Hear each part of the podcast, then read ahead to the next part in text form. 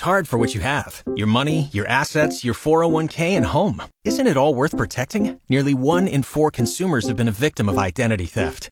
Lifelock Ultimate Plus helps protect your finances with up to $3 million in reimbursement. LifeLock alerts you to identity threats you might miss, and if your identity is stolen, your dedicated U.S.-based restoration specialist will work to fix it. Let LifeLock help protect what you've worked so hard for. Save 25% off your first year on LifeLock Ultimate Plus at lifeLock.com/aware. Terms apply. The city of Portland is tooting the horn about the revitalization of downtown. Veronica got a chance to visit with Mayor Ted Wheeler during a press event at Pioneer Square. Things are improving. We have the manager from Nordstrom saying things are going great. Come into Nordstrom's.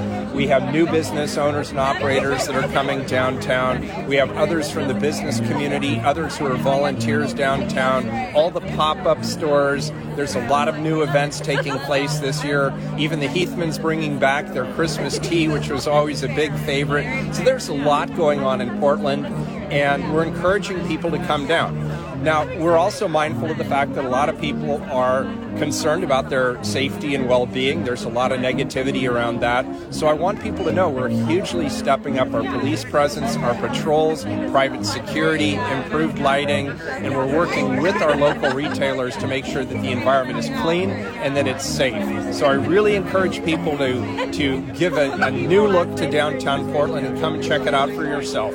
I mean, we've got this airport that's so amazing. I've been in a lot of airports, and it's easy in, easy out. You can get into the city. I mean, we need to get these people back here. Yeah, it's and a year from now, people are going to start to see even more improvement. There's a lot of large capital construction projects.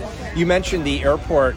People are going to absolutely be blown away by the new airport terminal. When that opens, it's going to be a game changer in terms of how the airport not only operates, but how it looks.